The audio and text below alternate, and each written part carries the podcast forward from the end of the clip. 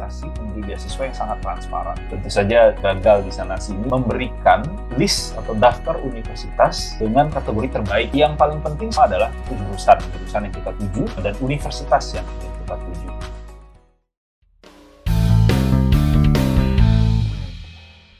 Hello everyone, welcome back to UGI Podcast, Udayana Gus International Podcast episode ketiga.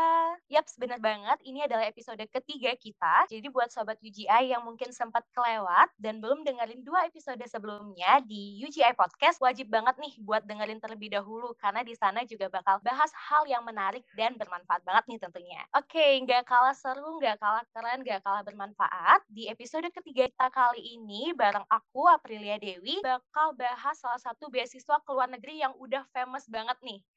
Apalagi kalau bukan beasiswa LPDP. Asik, kayaknya Sobat UGI ini udah sering banget ya dengar terkait masalah beasiswa LPDP nih. Kayaknya atau udah ada yang mau apply beasiswanya nih. Siapa tahu nih kita bisa jadi awardee-nya nanti ya. Langsung kare dulu. Nah, untuk persiapan dari beasiswa LPDP ini kan nggak mudah nih ya. Kita perlu banget buat curi start terlebih dahulu. Perlu banget nyerap-nyerap ilmunya. Maka dari itu di podcast episode ketiga kali ini bakal curi ilmu dari awardee beasiswa LPDP-nya langsung. Dan kali ini langsung saja kita sambut Kak Handi Jaya Dewantara. Halo Kak Handi, gimana kabarnya hari ini? Halo Lia, kabar saya baik. Salam kenal juga. Kebetulan sekarang di tempat saya sudah malam, jadi uh, saya ucapkan selamat malam waktu sini ya. Selamat sore waktu di tempat kalian. Oke, selamat malam untuk Kak Handi dan semoga teman-teman Sobat UGI yang mendengarkan podcast kali ini juga sehat-sehat terus ya dan kabarnya baik terus. Oke Amin, nih Kak, amin. amin. Kalau kata pepatah nih tak kenal maka tak sayang. Kalau untuk itu boleh banget nih Kak Handi boleh kenalan terlebih dahulu sama Sobat UGI sekarang kesibukannya seperti apa. Dipersilakan Kak. Oke, nama saya Handi. Saya dari Bali, jadi nama depan saya adalah Made. Sedang lagi menempuh studi doktoral, Doctor of Philosophy atau PhD ya mungkin lebih uh, sering disebutnya, uh, bidang tourism marketing di Griffith University di Queensland, Australia. Nah, selain itu memang sehari-hari saya juga berprofesi sebagai dosen di Universitas Prasetya Mulia di Jakarta, uh, di uh, School of Business and Economics, khususnya lagi di uh, Tourism Department di, di Universitas Prasetya Mulia. Sibukannya ya tentu saja mengajar dan uh, berkuliah ya saat ini. Ya. Oke, ternyata kakak keren banget ya. Sekarang sedang melanjutkan studi di Griffith University, Queensland, Australia. Dan juga kesibukannya sekarang menjadi dosen, bener ya kak ya? Ya, betul. Di Griffith ya, Griffith University di Queensland. Oke, kenalannya nih udah nih, kita udah makin deket lagi sama Kak Handi. Dan udah makin semangat nih buat curi-curi ilmunya, biar bisa menjadi salah satu wardi dari beasiswa LPDP tersebut. Nah kak, untuk sebagai gambaran awal, mungkin nih Sobat UGI masih banyak yang belum tahu terkait apa sih beasiswa LPDP? Mungkin Kak Handi bisa kasih tahu dulu nih gambaran umum terkait beasiswa LPDP ini. Oke, beasiswa LPDP mungkin juga semuanya sudah pada tahu ya, tapi uh, dari sisi saya kenapa saya memilih beasiswa ini salah satunya adalah di dalam komponen dalam beasiswa beasiswa ini kita ada upaya untuk tidak hanya mengembangkan dari sisi keilmuan yang kita miliki tapi juga bagaimana keilmuan kita bisa miliki bermanfaat bagi masyarakat. Uh, beasiswa LPDP ada banyak sekali ya jenisnya ya, mulai dari beasiswa yang reguler yang semua orang bisa ikuti, tapi ada juga beasiswa yang lain yang, yang setahu saya ada beasiswa terkait daerah afirmasi, jadi khusus buat kalian yang berasal dari uh, sejumlah daerah tertentu. Ada juga beasiswa kewirausahaan, ada beasiswa co-funding, ada beasiswa PNS TNI Polri, ada beasiswa dokter spesialis dan lain sebagainya. Nah LPDP ini setahu saya jadi yang diambil beberapa di antaranya berasal dari dana abadi yang diperoleh oleh pemerintah dari corporate social responsibility dari uh, BUMN, perusahaan-perusahaan BUMN. Tapi tentu saja ada dana negara di sini. Jadi ada kesempatan yang luar biasa buat kalian, teman-teman, rekan-rekan, adik-adik yang saat ini misalnya sedang studi dan ingin melanjutkan studi baik di dalam maupun di luar negeri karena LPDP ini tidak hanya di luar negeri ya bisa di dalam negeri juga atau bisa juga menempuh di universitas-universitas top dunia tergantung dari jurusan yang adik-adik ingin sasar begitu. Jadi setahu saya beasiswa LPDP ini adalah salah satu jembatan, salah satu pintu gerbang buat kita untuk studi ke jenjang yang lebih tinggi dengan fasilitas yang banyak yang disediakan tapi juga dengan komitmen ya yang lebih baik setelah kita menyelesaikan studi. Salah satu beasiswa yang cukup bergengsi juga karena LPDP bersaing juga dengan penyedia beasiswa lain. Wah, keren banget ya Kak. Ternyata beasiswa LPDP ini ternyata juga punya banyak jenis. Kalau nggak salah tadi ada reguler, ada afirmasi, ada dokter spesialis, dan juga tentunya beasiswa ini banyak banget benefitnya ya Kak ya. Nah, kalau boleh tahu nih Kak nih, dari sekian banyak jenis beasiswanya ini, apa sih membedakan beasiswa reguler dan beasiswa yang sedang Kakak jalankan sekarang? Kalau nggak salah untuk beasiswa dosennya ya Kak ya? Benar ya? Ya, betul ya. Kalau beasiswa dosen memang syarat utamanya adalah kita berprofesi sebagai dosen sebelumnya ya. Jadi sehari-hari memang saya berprofesi sebagai dosen sehingga nanti ketika sudah selesai dari mata kuliah ini tentu saya akan mengabdi kembali sebagai dosen di universitas tempat saya mengajar sekarang. Nah, yang membedakan adalah kalau beasiswa reguler adik-adik tentu saja tidak perlu menjadi dosen dulu. Jadi uh, seperti yang kita ketahui bahwa untuk menjadi dosen kita harus menempuh pendidikan S2 dulu ya, menempuh pendidikan master atau magister. Nah, bisa saja adik-adik bingung, wah saya kan baru misalnya misalnya baru lulus S1 atau sedang di tahap pendidikan S1, jadi tidak perlu bingung. Ada beasiswa yang bernama PDP reguler di mana adik-adik bisa menyasar di beasiswa tersebut. Nah, pada umumnya beasiswa ini proses seleksinya cukup sama, cukup mirip, dan juga proses seleksi keberangkatan ataupun administrasinya itu sama, cuman yang membedakan tentu saja adalah background dari pelamarnya, berasal dari mana mereka, lalu jenis profesinya, itu tadi ya dokter spesialis tentu harus berprofesi sebagai dokter, dan juga tujuannya. Jadi apakah tujuannya adalah universitas-universitas tertentu atau jurusan-jurusan tertentu. Jadi biasanya di kita harus melihat juga dari background kita, dari asal daerah kita juga menentukan, dan dari tujuan kita nanti nantinya ingin berkuliah pun sebagai apa dan untuk apa. Tapi pada umumnya saya rasa proses seleksi dan uh, proses persiapan keberangkatan itu sama ya uh, tidak ada perbedaan, tidak ada eksklusivitas, semuanya inklusif di satu URT LPDP. Wah, kebayang banget ya kayak ya, ternyata dari sekian banyak jenis yang ada di beasiswa LPDP ini memiliki tujuan yang sama dan skema alur pendaftarannya juga mirip-mirip ya. Jadi untuk sobat UGI nggak perlu bingung karena beasiswa LPDP ini terbuka untuk semua kalangan, baik mahasiswa yang baru selesai S1, baik dosen dan maupun yang mau melanjutkan ke dokter spesialis. Jadi sobat UGI ini nggak perlu takut lagi ya untuk mendaftar beasiswa LPDP ini karena terbuka untuk semua kalangan. Oke, okay, dari udah denger nih terkait jenis beasiswa LPDP-nya, udah tahu gambaran umumnya. Kalau kita nih kayak kurang afdol ya kak ya, kalau nggak nanya perjalanan kakak gimana sih sampai akhirnya bisa menjadi worthy dari beasiswa LPDP ini dan kenapa nih kakak tertarik sama beasiswanya ini? Oke, okay. wah ini tentu menarik ya kalau bicara mengenai perjalanan bagaimana menempuh ini karena cukup panjang, cukup berliku juga gitu. Cuman karena saya dulu pernah menempuh pendidikan magister, di mana pada saat magister saya juga memperoleh beasiswa, jadi paling tidak saya sudah ada pengalaman bagaimana melalui kaliku memperoleh beasiswa. Tapi tentu saja tidak dilalui dengan sekejap ya. Ada berbagai macam kegagalan sebelumnya, jadi saya sempat melamar hampir semua jenis beasiswa dan tentu saja gagal di sana sini, lalu kemudian saya perbaiki satu persatu. Yang paling penting saya lihat yang pertama adalah itu jurusan, jurusan yang kita tuju dan universitas yang ingin kita tuju. Nah, kalau di LPDP, baik jurusan maupun universitasnya itu cukup spesifik ya. Jadi mereka memilih dan pilihan yang mereka berikan itu berdasarkan dari ranking universitas. Jadi ini uniknya dari LPDP. LPDP itu hanya memberikan list atau daftar universitas dengan kategori terbaik minimal lima besar di bidangnya masing-masing. Jadi yang pertama tentu saya lihat adalah universitas terbaik dalam bidang saya yaitu doktor atau PhD di bidang bidang tourism atau pariwisata. Nah, setelah saya lihat checklist, setelah saya cek ada lima universitas yang top pada bidang PhD di tourism. Dua di antaranya berlokasi di Australia.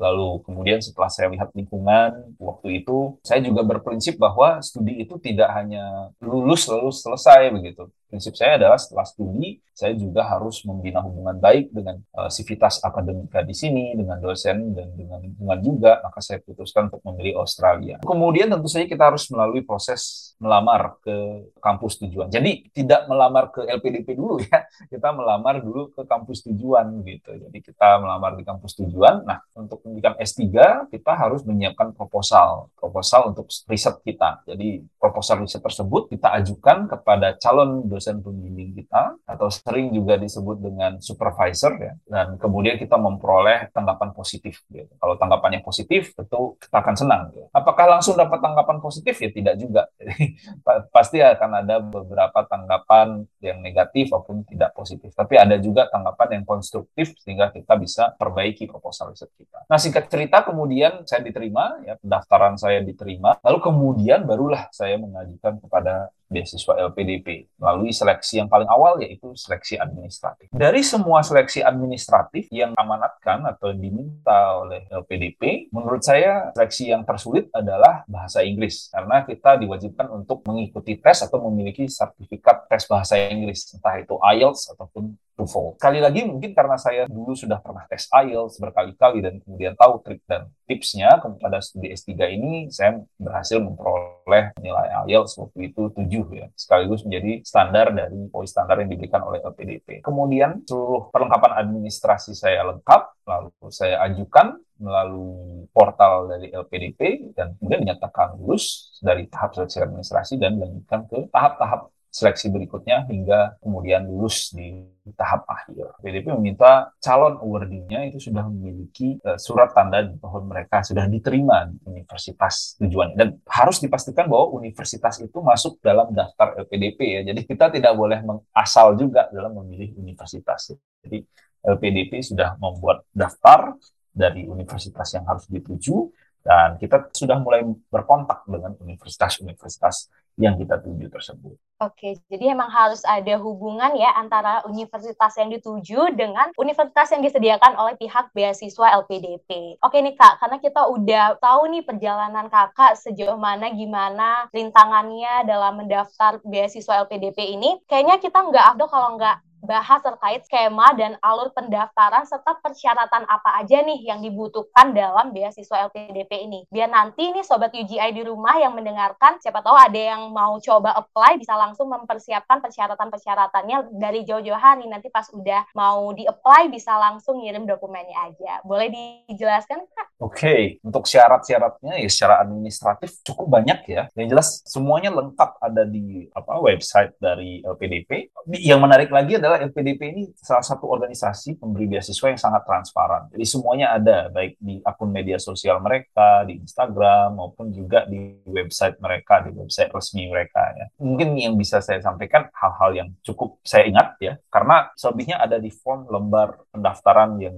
ada di website resmi LPDP seperti misalnya ijazah terakhir kita, lalu transkrip terakhir kita, lalu form yang harus kita tanda tangani. Tapi dari sekian banyak syarat pendaftaran itu, menurut jika teman-teman, adik-adik dari sekarang sudah ingin menyasar beasiswa LPDP, yang harus dipersiapkan itu adalah sertifikat bahasa Inggris ya, TOEFL atau IELTS IBT. Nah ini juga tidak bisa kita peroleh sekejap mata gitu ya. Jadi ya, kita lihat dulu misalnya kalau menempuh pendidikan master, kalau tidak salah eh, IELTS-nya 6 ya, kalau doktor kalau tidak salah IELTS-nya 6,5 atau 7 saya lupa. Nah, yang jelas proses untuk memperoleh sertifikat bahasa Inggris ini harus dilakukan jauh-jauh hari. Jadi tidak bisa misalnya deadline dari pengumpulannya adalah bulan depan lalu kita carinya sekarang. Tentu tidak seperti itu. Mungkin kalau beasiswanya itu adanya tahun depan, maka dari itu kita harus mempersiapkan tes ini dari sekarang gitu. Jadi bahkan saya mempersiapkannya setahun sebelumnya. Oh ya, selain juga sertifikat bahasa Inggris, ijazah dan juga transkrip baik bahasa Indonesia dan bahasa Inggris, juga yang harus kalian mulai persiapkan dari sekarang adalah membuat letter of motivation ya, atau surat motivasi. Di dalam surat motivasi ini kita harus menggambarkan kenapa kira-kira beasiswa LPDP perlu memberikan kalian kesempatan untuk memperoleh beasiswa ini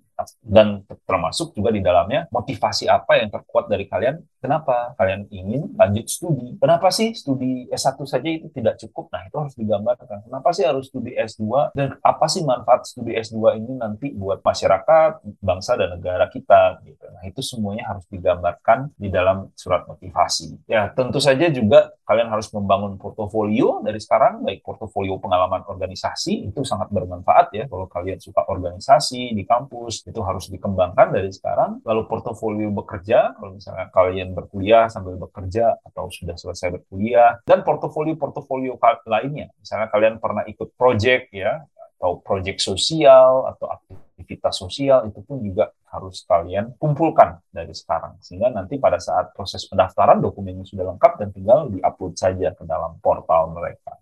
Oke, ternyata cukup banyak ya Kak yang persiapannya untuk bisa mendaftarkan diri di beasiswa LPDP ini.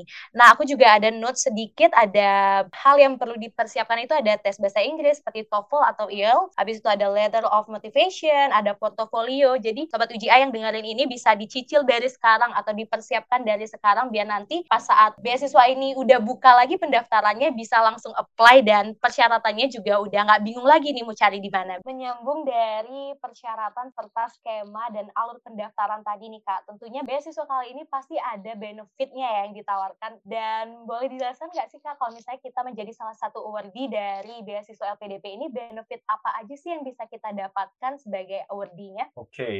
dari sisi benefit sebenarnya cukup uh, banyak ya. Apalagi kalau saya bandingkan dengan pemberi beasiswa sebelumnya, di mana saya menempuh pendidikan magister. Uh, yang pertama tentu saja yang terpenting adalah bagian finansial Ya, nanti saya akan jelaskan mengenai bagian finansial ini apa saja. Tapi kita mungkin mulai dari yang non finansial dulu ya. Yang non finansial adalah kesempatan untuk berkuliah di luar negeri kalau kita memilih di luar negeri atau melanjutkan studi ke jenjang yang lebih, lebih tinggi. Tentu ini sangat memberikan banyak manfaat ya karena kita akan dibukakan pada suatu pengalaman baru, pada petualangan yang baru, lingkungan yang baru ya dan tentu saja tidak banyak orang yang diberikan kesempatan ini. Jadi non finansial ini khususnya tadi ya kesempatan untuk berkuliah dan luar negeri ini tidak ternilai harganya. Selain itu dari sisi non finansial kita juga tergabung dengan kelompok yang bernama Mata Garuda. Kelompok Mata Garuda ini adalah kelompok dari awardee LPDP. Jadi semua awardee LPDP masuk ke dalam ini Mata Garuda ini baik yang sedang studi maupun alumni dari LPDP. Dan kita mungkin sudah tahu bahwa ada banyak tokoh-tokoh di negara kita yang sudah menjadi bagian dari alumni awardee LPDP atau Mata Garuda. Nah itu untuk yang non finansial ya, yang menurut saya tidak bisa kita ukur nilainya dengan uang karena memang sangat sangat bermanfaat untuk kita. Nah dari sisi finansial yang kita bisa rasakan yang pertama tentu saja adalah SPP ya, tuition fee. Tuition fee by the way untuk negara-negara apalagi seperti Australia itu besarannya sangat-sangat tinggi, jadi kita tentu beruntung sekali ya memperoleh pendanaan tuition fee. Selain itu juga ada biaya komponen lainnya seperti misalnya biaya hidup kita, lalu biaya biaya keberangkatan kita selama di sini ya dana ketika kita masih berada di sini ya ketika pendatangan. LPDP sangat gamblang menyampaikan apa saja yang bisa kita peroleh atau apa saja yang menjadi manfaat atau benefit ketika kita menjadi seorang awardee. Jadi ada ada banyak informasi yang mereka berikan baik di kanal media sosial maupun di website mereka. Wah, ini bener banget nih yang kayak aku duga, Kak. Banyak banget benefit yang bisa kita dapatkan mulai dari uang pendidikan, uang research, dan lain-lain di beasiswa LPDP ini. Semoga setelah dengar benefit kali ini, para Sobat UGI yang lagi dengerin podcast makin semangat nih untuk mempersiapkan diri agar nanti bisa menjadi salah satu awardee dari beasiswa LPDP. Oke nih, pengalaman sudah, persyaratan sudah, benefit juga sudah. Sekarang mungkin Kak Handi bisa kasih motivasi sama tips and trick nih buat Sobat UGI untuk bisa menjadi salah satu awardee dari beasiswa LPDP ini? Oke, okay. untuk motivasi ya, walaupun saya bukan motivator mungkin ya. Begini, dengan kita studi lanjut ya, apalagi dengan keluar negeri, tentu akan ada banyak perbedaan yang bisa kita buat ya. Ada perbedaan lebih baik di keluarga atau dalam diri kita masing-masing ya yang akan lebih baik dibandingkan sebelumnya. Jadi jadikanlah itu sebagai motivasi utama kalian. Dari sisi tips, menurut saya harus dipersiapkan jauh-jauh hari. Saran saya kalian sudah bisa mempersiapkan satu setengah tahun mungkin ya satu setengah tahun eh, atau bahkan dua tahun sebelum beasiswa itu dibuka. Jadi persiapannya harus dimulai jauh-jauh hari sebelumnya. Selain itu, menurut saya juga jangan patah semangat karena bisa jadi dalam kesempatan pertama tidak langsung dapat ya. Jika tidak dapat, kita bisa ulang lagi karena beasiswa LPDP ini dibuka kalau tidak skala setahun itu bisa dua, tiga, bahkan empat kali. Mulailah dengan syarat-syarat administrasi yang tersulit ya, seperti tadi bahasa Inggris, atau surat motivasi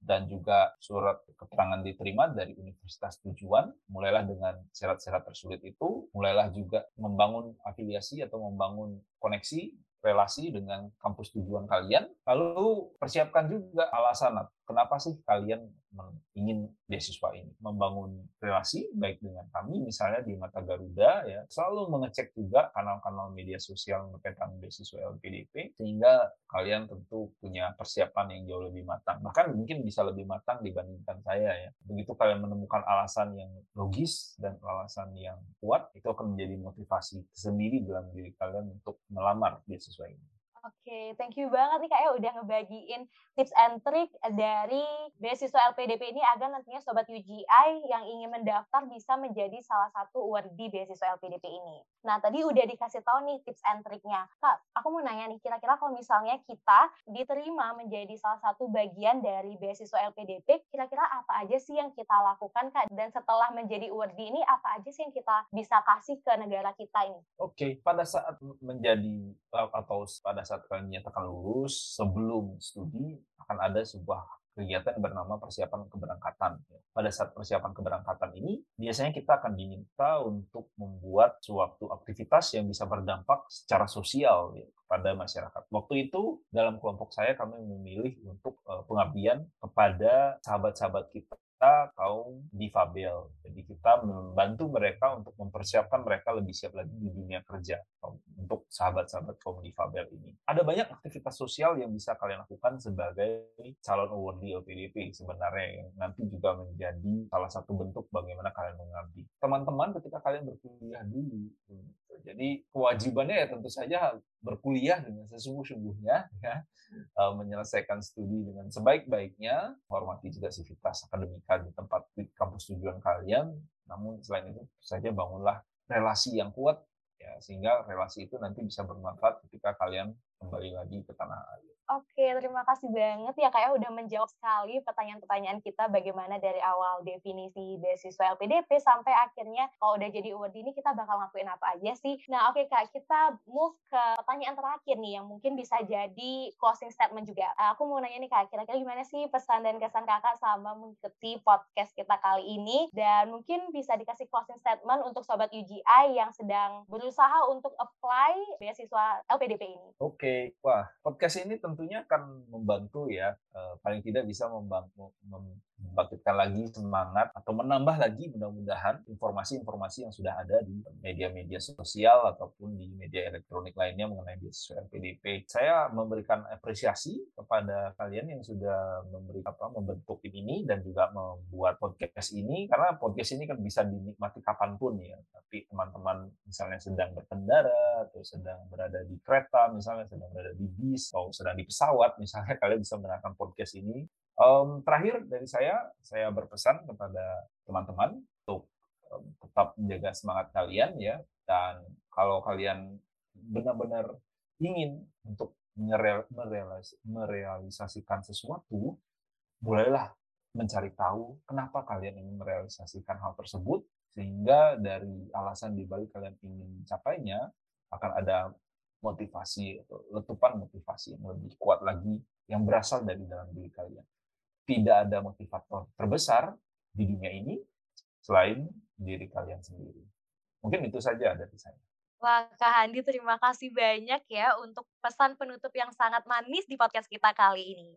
Oke, itu dia tadi guys ngobrol-ngobrol kita, santai kita tentang beasiswa LPDP di episode ketiga UGI Podcast, Udayana Girls International Podcast. Thank you banget buat Kak Handi yang sudah sharing-sharing dan ngebagiin pengalamannya yang benar-benar bermanfaat serta benar-benar kerasa banget nih semangatnya sampai ke aku nih Kak ya. Semoga nanti kita juga di Sobat UGI bisa tersampaikan nih semangat-semangatnya Kak Handi tadi. Oke deh, semoga perbincangan kita tadi bermanfaat bagi Sobat UGI semuanya. Jangan lupa buat stay tune terus di episode UGI Podcast dan jangan lupa dengerin episode-episode sebelumnya juga. Sebagai closing statement, aku bakal ngasih pantun nih untuk Sobat UGI. Kuliah ke luar negeri, jangan lupa pakai beasiswa. Saya Aprilia pamit undur diri, sampai jumpa di UGI Podcast selanjutnya. See you! Terima kasih semuanya.